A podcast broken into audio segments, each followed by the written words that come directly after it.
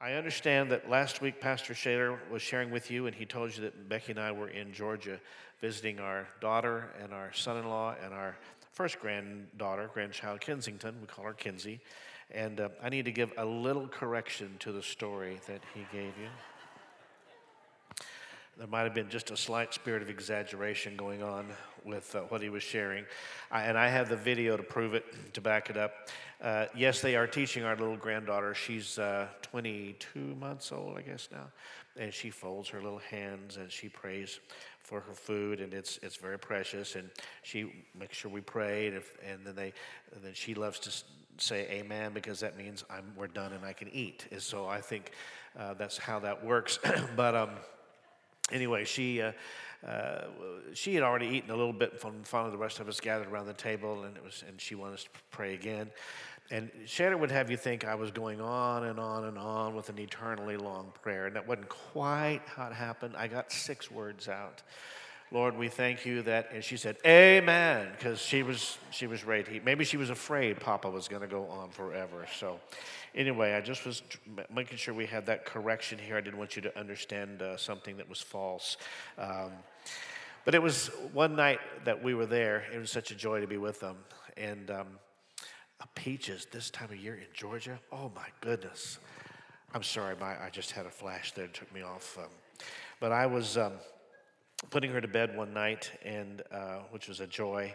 She goes to bed easily, but she loves to read, uh, have a story read to her before she goes to bed. So carried her up to her room, got in the rocker, got all situated. She picked the book out. She has a uh, her favorite book to have read is her children's Bible story book, which they have for her, and uh, which makes this Papa's heart glad got all situated, and um, she wanted to read out of that book, and I brought it to me, and I picked her up and held her, and, and the book opened just kind of randomly to the story of Jonah and the whale. And of course, in a children's Bible story book, it's a very abbreviated version of the story. It didn't take long to read it, and she was ready to be off to sleep. So, we all know the story of Jonah and the whale. We've heard it since we were kids in, in Sunday school. But what I did was uh, later on that evening, as I was going to bed, I, I got my Bible out, and uh, and I thought I, I just want to I want to read the whole of the uh, of the narrative about it. You know, sometimes I think church it's easy for us to. Um, maybe not go back and revisit the stories that we're confident that we know well. We're always looking for new revelation and fresh word from God, and we we love discovering new scriptures that say something and speak poignantly to us, but it's also important to go back and visit the stories that we know so very well. And the stories that are in a children's uh, Bible version would, is, is a good place to start to do that. And I decided to go back and just see is there anything I've missed? Is there anything that the Lord would say specifically? And that's, uh, that's how I did it. I read it again to see what the Lord might say. And uh, kind of what I want to share with you is, is what came, is what happened um, as I was just pondering all of this. In the book of Jonah, the first chapter uh, gives us the story of what happened and why. And let me just give you a little brief, brief synopsis of it in case it's been a while since you've read it. Jonah chapter 1, verse 1 says this The Lord gave this message to Jonah, son of Amittai. Get up and go to the great city of Nineveh. Announce my judgment against it because I have seen how wicked its people are. But Jonah got up and went in the opposite direction. You may have a version that says Jonah got up and ran in the opposite direction to get away from the Lord. How stupid can we be? And we see that he that he's tested and he failed the test. He gets on the boat for Tarshish at the port of Joppa. Uh, the Lord causes a powerful storm to come, threatening to break the ship apart. Uh, and the crew cast lots to see who had offended God and caused this awful thing to happen. And guess what? It was revealed and made known to them that the problem was Jonah. All that to say, just be sure your sins will find you out, right? Uh, as I was preparing with um, Andrea, our projectionist today, uh, this morning, early this morning, she said, You know, there's a, a, meme that's being floating around right now that was very appropriate. Go ahead and show that, Andrea. Whoever is supposed to go to Nineveh, just go ahead and go already. Just get us out of this pandemic, all this thing going on, if that's the reason, if you were supposed to go, go, go to Nineveh. I thought that was very appropriate. Now go to verse 17. Now the Lord had arranged for a great fish to swallow Jonah. And Jonah was inside the fish for how long? I can't hear you. Thank you. And so ends chapter 1. Chapter 2 is all about what really happens in the belly of the great fish or the whale. We're going to get back to that. That's where we're going to spend our time today. Chapter 3, we see Jonah experiencing yet another test. His first test was in chapter 1 that he messed up pretty bad. Chapter 3, we see another test. And this says this, chapter 3, verse 1. Then the Lord spoke to Jonah a second time. Say, second time. I think it's worth pausing just for a quick moment to recognize that we serve the God of a second time. How many are thankful for it today? Our God loves us, church, and He is steadfast in His unflinching commitment to our well being, to fulfill His purposes and His plans and His callings on our life. That's why He's committed. Sometimes it takes a second time. How many say, My testimony has been a third, fourth, and fifth time on many situations? Well, I'm glad He's the God of the of the multiple opportunities. He doesn't just say to us, okay, you've messed up, that's it, you checked off, you're out of here. But he came back to Jonah a second time, and that is great news for you and for me today. Verse 2 Get up and go to the great city of Nineveh and deliver the message I have given you. And verse 3 tells us, This time this is the second test. This time, Jonah obeyed the Lord's command and he went to Nineveh and he passed the test. Those of you who are educators in the room will understand this concept of a pre test and a post test. A student may be tested on the front end before they actually enter into a class um, or a course of study just to see where they are in their understanding of the subject material. That is a normal process with educators. And then there's this season in between. Here's the pretest. Then there's this season in between where they're actually being taught um, and learning the, the subject material that is designed for them to learn in that course of study. And then there is a test, what we call a post test, on the other side of it. Pre-test over here, post-test over here.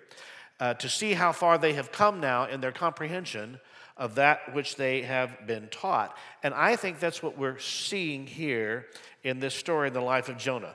Chapter one was the pretest. He failed it miserably, and so do we, right? But then chapter three is the post test, and Jonah passes that gloriously. But those two tests are incomplete, they, uh, or do not complete the story if you do not give attention to chapter 2, which is the in between. And that's where I would like to spend my time for the next few minutes here. And here's why because every one of us in this room, everyone watching online, we find ourselves today in the in between. You're in between something. We're all waiting on God for something. We're all depending upon God for something. We're all hoping for something. We're in the in between the pre test and the post test. And I'm confident today that we all have failed in some area of our lives when it comes to the pre test. That's happened for all of us. We, we, we should have been there, but we weren't. We, we shouldn't have made that decision, but we did. We should have waited a little bit longer but we didn't. Or, or we shouldn't have waited so long, but we did. We should have loved better. We should have submitted more. And if you're like me, we can easily fail test after test after test. But here's the good news we're in good company. Because when you read the scriptures, you find lots of men and women who have done the same thing that you and I have done, and they have failed. Just look at Moses. He failed his pretest, he killed somebody. Okay? Look at Peter, one of, uh, of the most uh, noted and celebrated people in all the New Testament. Uh, he failed miserably. He's cutting ears off and he's denying that he even knows Christ, not once, not twice, but three times. What about the children of Israel? They failed their pretest. They were, they were worshiping idols and they were making false gods. And it wasn't just once or twice, many, many times. Even Paul who wrote the majority of the New Testament. He had a what we would consider to be a pre-test fail. He thought he was serving God as a devout Jew by killing Christians and persecuting believers. He thought he was right in his positions and actions, don't we all? But he failed his pre-test. And so do you and I, just like Jonah did. But I find it interesting that in Jonah's in between circumstances, between the tests, God took him to a deep place. And he took him to the belly of a whale. And I love how it's worded in the NIV when it says this the, in verse 17 of chapter 1. Now the Lord provided, say that word. The Lord provided a huge fish to swallow Jonah, and Jonah was in the belly of the fish three days and three nights. Somehow, church, I wish I had the verbal skills and the ability to communicate to you how important this is. We must understand that the whale is the place that God had crafted and designed for Jonah. We've just read it. It's the word says God provided the whale. And what I want us to see is the symbolism of what exactly happened. What was the whale to Jonah? Now, as I go over this list, listen carefully, please as I go over this list.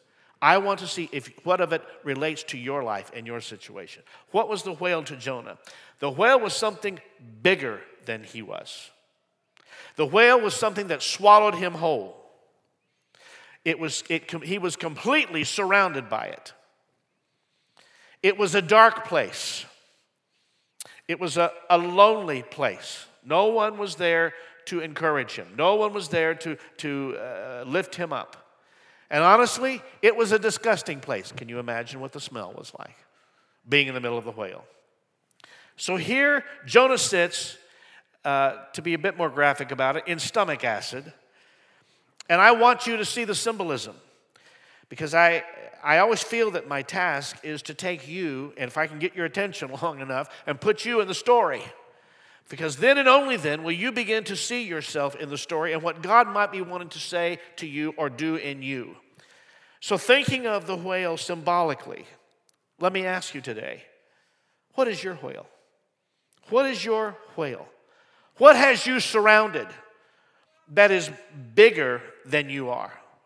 What is the dark and lonely place that you're in? What has swallowed you whole? What disgusting place, smelly place, has you confused and frustrated with God? Now, uh, let me just tell you for you and I to go further in this message, I need for you to identify in your mind what is your whale. Don't say it out loud, but whatever that is, you need to get that in your mind for us to go further in this message. And then once you identify it, I think there's something that we can learn from this well known story in Scripture. Look again at this verse 17.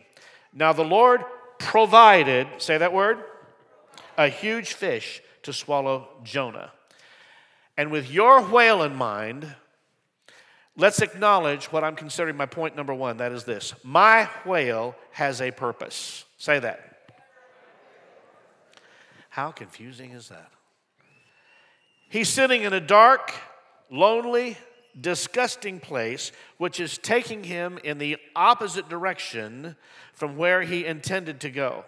And ver- verse 17, we just read it, says, The Lord provided that. So is this what Jehovah Jireh does? This is how he provides? Well, I want to ask you, I want to ask you to listen to me carefully as I'm going to hit you with this question. What if the whale that you find yourself in is not punishment, but it's your provision. What if the whale that you feel that you're in today, that you've considered to be punishment, is not punishment, but it's your provision? Keep in mind that God was endeavoring to work in Jonah, and Jonah was in this in between season. But isn't it interesting to note that you and I have a strong tendency to always see our difficulty and our difficult days, th- that those days, that's the test. These difficult days, that's the test. When I find myself in the whale, I'm always prone to say, Oh, God is testing me, and this is a, as a test, and surely I'll come out on the other side with a testimony after I've been through this test. What if that's not the test? Nineveh was the test, the whale was the study guide. I think the thing that I think is the difficulty is actually the thing that is shaping me for the real test to come. I hate to encourage you too much, but that's where we're at. What you are considering to be your difficulty, the whale that you are in, is really, that experience is really what's shaping you for what is to come. And here's what we must understand about it, church. Without the whale experience, you will be stuck in your pretest results forever. You took the pretest and you failed. Jonah took the pretest and he failed. And if you don't then go through the in between period before you're tested on the other side, the whale experience, if you don't go through that and you, you, you reject that process, then you are stuck with your pretest results for the rest of your life and you will stay in your failure. But out of our mistakes, God takes us, takes you and me to the same place He took Jonah, to a deep place. And in the belly of the whale is where God was doing His greatest work in Jonah's heart.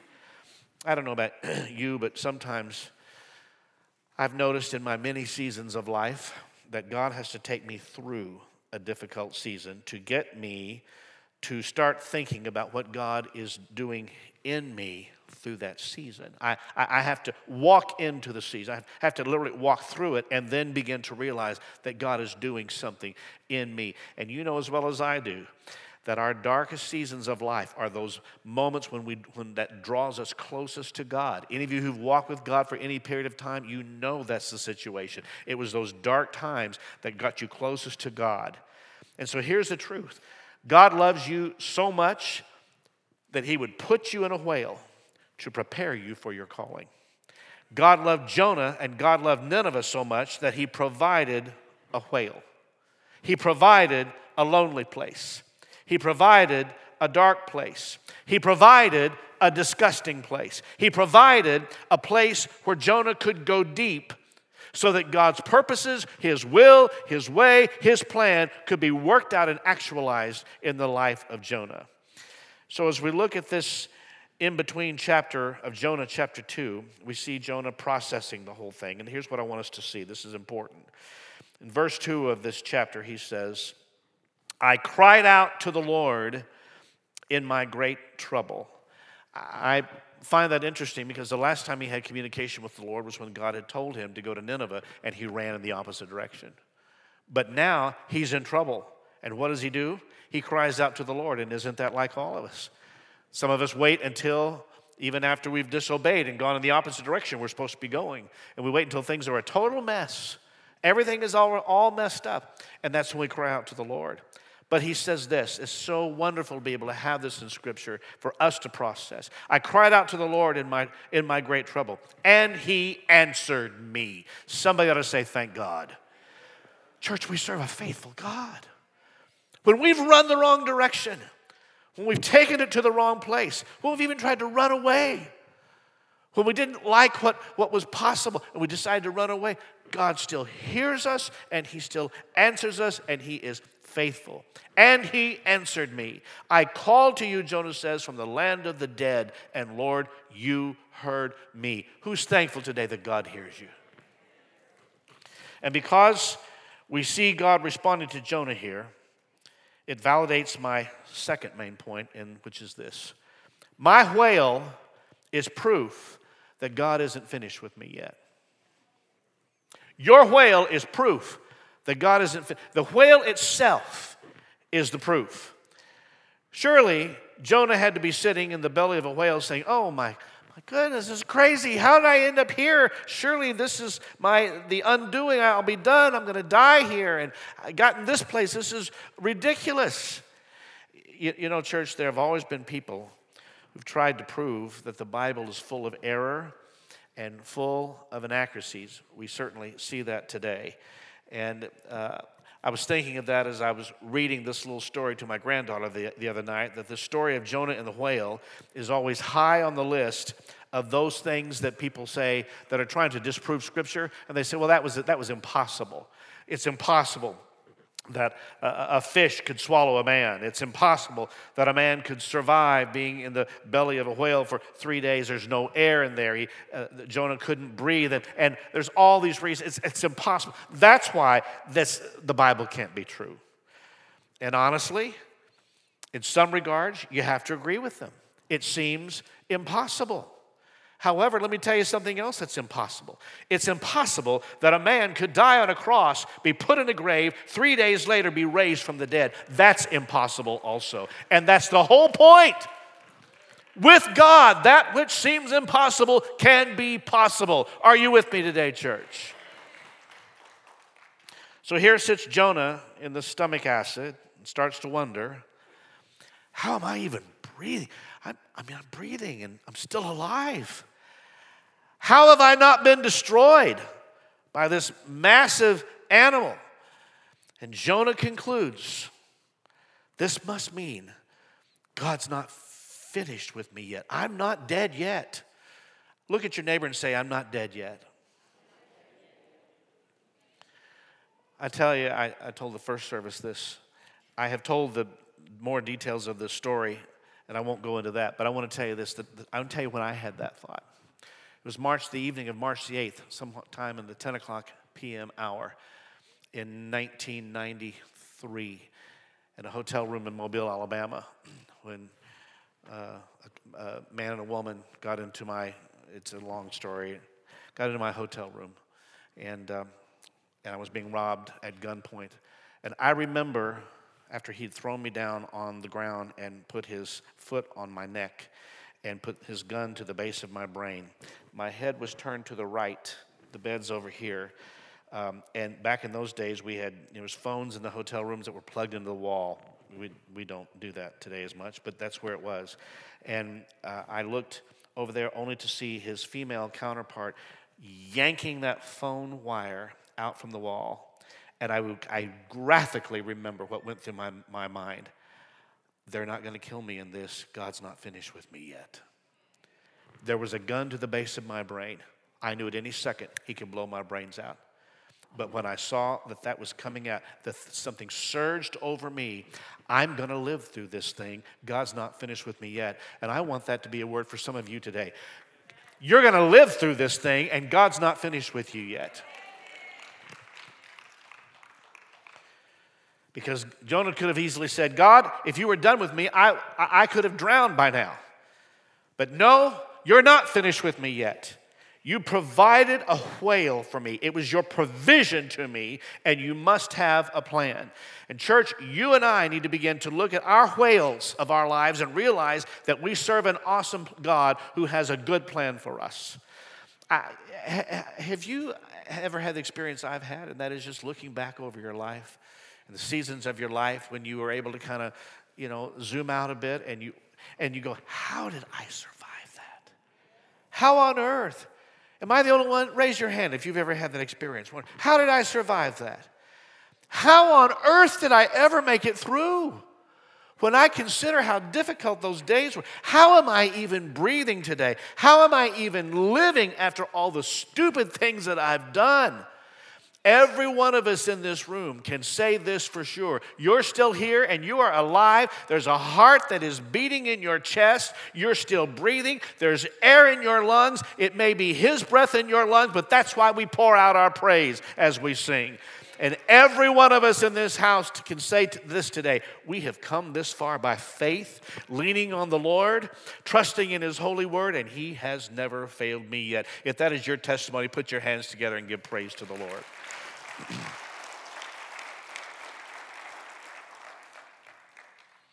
Church, if there's breath in your lungs, and you can rest assured that God still has purpose, divine purpose for you on this earth.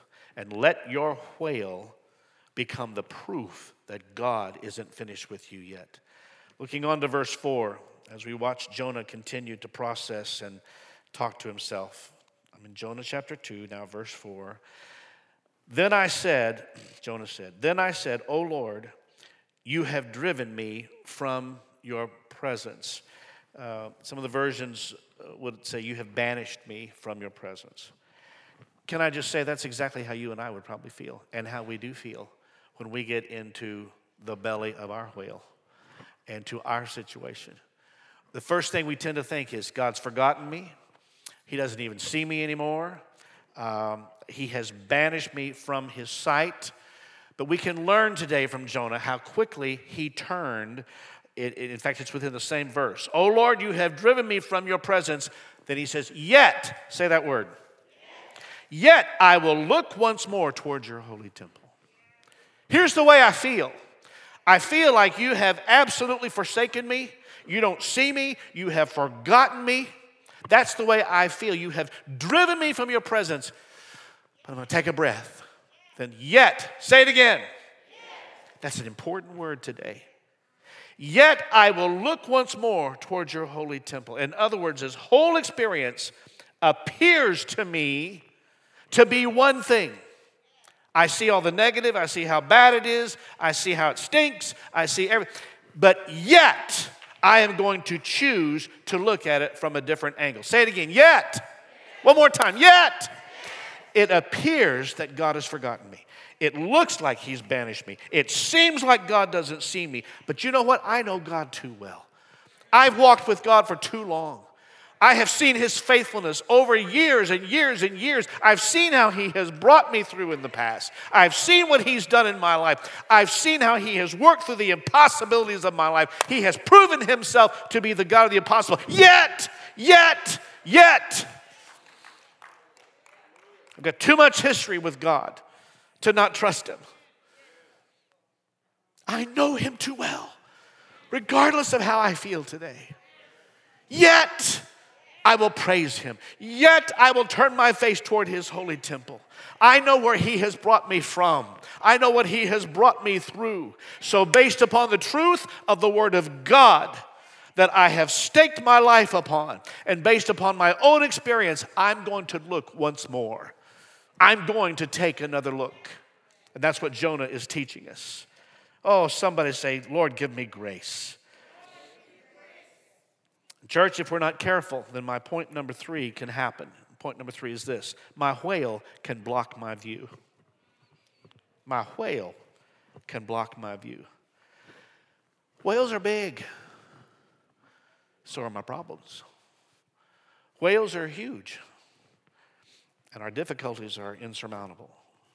And there are times, and if I could get you to an honest place today, you would say this too there are times that can cause us to look at God differently than we should, or in some cases, block our view entirely. I think most of us have had the experience of having a conversation with someone. That person has encountered difficulties and circumstances, and we're listening to them lament uh, the magnitude of the problem uh, only to hear them say as they come to the end of it, and they just can't believe all this has happened to them and how bad it is, and only to hear them say words like, How could a loving God allow this to happen? If God loves me, how could He allow this to happen? Well, let me tell you what's going on with that person. They are allowing the size of their whale to block their view of who the sovereign Almighty God is. And that's what we are being admonished to avoid today and to be guarding against. Don't let your whale block your view.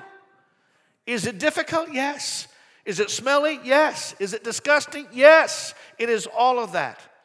But you cannot allow your whale to block your view because just because your view has changed does not mean your God has changed. No matter how much you think you've lost sight of God, guess what? It is still true, no matter what you think about it, that God has never lost sight of you. Look at what the psalmist says in Psalm 32 I will instruct you and teach you in the way you should go. And God says, I will counsel you with my loving eye on you. Raise your hand if you're thankful there's a loving eye on you today. It is greatly comforting to me to know that even when I don't see God, what's that song we sing? Even when I don't see it, He's working. Even when I don't feel it, He's working. It's a great comfort to know because His ways are bigger than my ways, His thoughts are higher than my thoughts. That even when I don't see it, and my whale is so big that it's blocking my view, I still, when I take a breath, and I will deign to do this, I sit back and I go, I can rest assured that He still has His eye on me, even when I can't see Him. Church, don't let your whale block your view. verse 7 of our text, Jonah says this He says, As my life was slipping away, I remembered the Lord. As my life was slipping away, I remembered the Lord. It's an important thing for us to process, for us to think about as we're processing. Your memory, if you're like me, maybe slipping a bit, you know, I understand that. But your memory is one of the most powerful things that you possess. Our memories can take us to very dark and not so good places. That can happen. Some of you have those memories. But our memories also have the power to take us to very bright and fulfilling places. And you, you get to choose that. I almost always, at the close of a, of a, um, of a graveside service, when there's a, particularly if it's just a smaller group, it's just the family that's there, I will give some sort of an admonition. Sometimes I know the history of the family and say, whatever you do as you lay this loved one to rest, hang on to the good memories. Let the rest of it go. What good's it going to do you now? Hang on to the good memories. I can tell you, I have laid to rest my father in law, my mother in law, my own dad. My mother's still alive. She's 92, 92. And with our parents, I have nothing but good memories. Were there some dark days? Sure. We're humans like everybody else. But I have I hold on to the good memories. And we have a powerful thing in this thing called a memory that God gives us. You have a choice. For some reason, it always seems that it takes us getting into the belly of a whale to remember the goodness of God. We have to get in these dire circumstances and then remember. It, it's, it, it's kind of crazy what we, what we choose to remember. Let me give you a test. It goes like this Here's the story of a lovely lady. What's that show? Okay, why do you remember that? That's what you remember? We remember we remember some of the crazy things. It, first of all, it's been seared on your mind because it's a catchy tune and, and also because you, you probably watched the show way too much. Uh, but we remember the crazy stuff like the Brady Bunch or the Beverly Hillbillies or whatever else. But yet we have difficulty remembering the goodness of God. It's like that gets blocked from our view when we remember the testimony that He has allowed us to have and to develop over years and years and years. We, that's why I often will use the phrase, we need to guard our testimony. It's very, very important. We struggle to remember how faithful He's been throughout our whole life that has brought you to the point you're at today. Because here's what's true if He got me through my past, He's going to get me through this whale I'm in today. We've heard it so often that the psalmist said, you know, he was encouraging himself in the Lord. Why so downcast, O my soul? Hope thou in God, for yet, say the word, yet will I praise him. You know what yet means? It means this even if. It means even if. It means even in the whale. That's what yet means. Yet I will praise him, even if my circumstances are smelly even if this is, I have no possible way out of what I'm doing, even if, yet will I praise him. That's what yet means. And so, what God was teaching Jonah, he was teaching him how to encourage himself. Wasn't another person there. He had no podcast to listen to. He couldn't watch any Christian television. He probably had no Bible with him. He had nothing. He had to encourage himself in the Lord. And, church, there will come those times when you have to encourage yourself in the Lord. You would like for someone else to do it. Wouldn't it be nice if someone sent you a lovely uh, complimenting email or you got a great text or a phone call that just lifted your heart, lifted your spirits, and edified your soul? That's wonderful. But there are days you have to learn to encourage yourself in the Lord. Why so downcast, O my soul? Hope thou in God for for I will praise him. How to encourage yourself.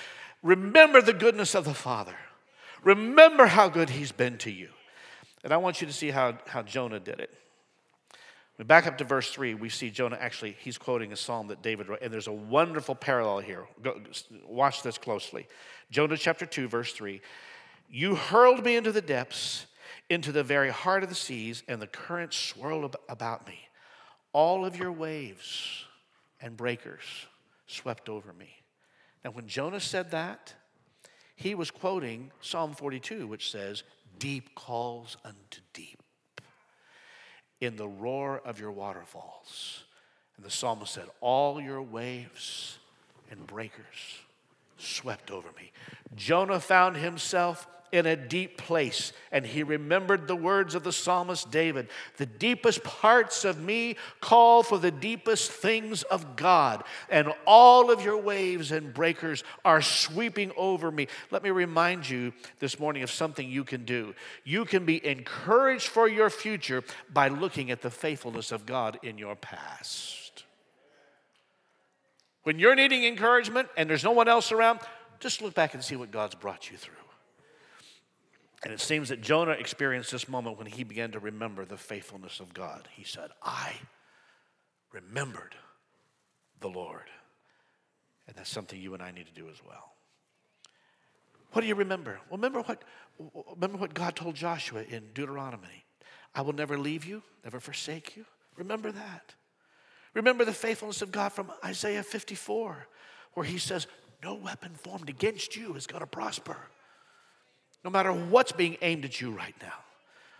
Remember what God told Abraham in Genesis 28 I will be with you and I will watch over you wheresoever you go, which includes even in the belly of a whale, He's watching over you. His loving eye is on you. And the best lesson that we can learn from Jonah is given to us in the very first word of the second chapter when he says this Then Jonah prayed to the Lord his God from inside the fish. And what I want you to notice, if you go home this afternoon and read the whole of the chapter 2 of Jonah, I want you to look at it through this lens. He could be crying out as a victim. Jonah could well have done that. If you end up in the belly of a whale, you're going to feel a little victimized, I'm pretty sure. He could be crying out as a victim. He could be asking God why he was in this horrible place. He could be just so focused on that. But can I tell you, when you read the whole of chapter 2 of Jonah, it is laced with thanksgiving and praise. Because what he had done is, I remembered the Lord. He remembered the faithfulness of God, and that's what made him thankful. Bethesda, when you remember the faithfulness of God, thanksgiving will automatically rise up within you. It's like you can't stop it when you go back and look what God has done as he captured God's faithfulness from his past, he dragged it into his present. And then that gave him the ability to worship God for what he was God, God was about to do in his life. Captured God's faithfulness from the past, dragged it into his present, which gave him faith to believe what God is going to do in his future. That, be, that way, with God's help, we can accept what is we can let go of what's wrong and we can have faith for what will be. So, the question to you and me today is this What will you do in your whale? What will you do? Can I praise him in spite of it? Can I thank him in spite of it? Can I worship him in spite of it? And here's where I'm going to end, but I want you to hear every word of it. Pastor Brent, if you want to come. Verse 10 says this Then the Lord ordered the fish to spit Jonah out onto the beach. Some versions are a little more graphic. They say something like this The Lord commanded the fish to vomit Jonah out onto dry land. You'll find that there too. So if we can come, if we can come to the understanding that my whale has a purpose, your whale has a purpose. And if you're in a whale, that must mean God's not finished with you yet. And if you can keep that whale from blocking your view of God, then my point number four is this your whale will launch you into your destiny. Your whale will launch you into your destiny. The best part of this whole story is this the Lord ordered, the Lord commanded the fish. Can I just remind you, how could He do that? The earth is the Lord's, and the fullness thereof, and they that dwell therein. That means even into the depths of the sea, God has authority. Hello? Even in the depths of the sea, God has authority over every living thing. He has complete dominion over this whale. And all the Lord had to say is, Hey, whale, spit up my man Jonah. And uh, I picked out a spot right there. Put him about right there, over there on that shore. And can I just say this to you?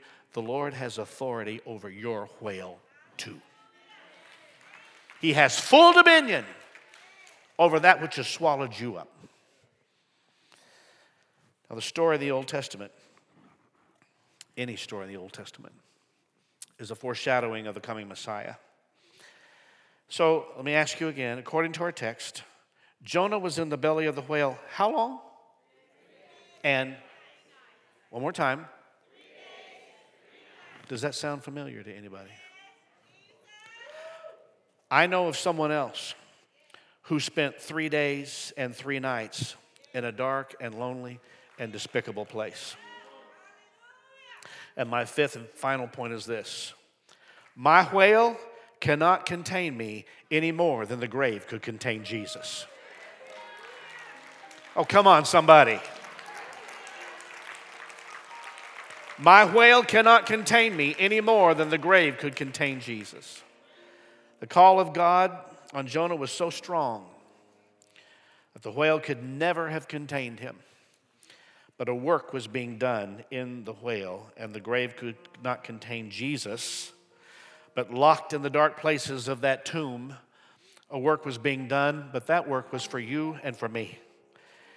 You and I have failed our pretest miserably, just like Jonah did. But after the belly of the whale, he gloriously passed his post test, as we saw in chapter 3. And the good news is that by the grace of God, Though you and I miserably fail our post test, we're going to pass. Our, uh, we failed our pre test. We're going to pass our post test every time. Why?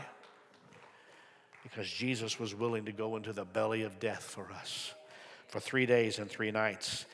And the good news is that the grave vomited Jesus out because it could not contain him, just like the whale could not contain Jonah. And because of all of that, you and I are going to pass the test. Somebody say hallelujah. Hallelujah. Father, we're grateful today for your word. Lamp unto our feet, a light unto our path. Probably not a person in the room that isn't facing some challenge and difficulty. Find themselves in the in between, the pre test and the post test. But I'm asking for grace for us all today. I'm asking, God, that you will Help us to see something in a different way than we've seen it before, and whatever we do, to not take our eyes off of you, knowing that you have your loving eye upon us, and that never, never, never, never, never stops. So we give you praise for that today. God, give us grace. Give us grace to walk out of the situation until you are ready to deliver us. And, and we receive the work that you are doing within us. And we give you thanks for it in the name of Jesus. And the church said, Amen.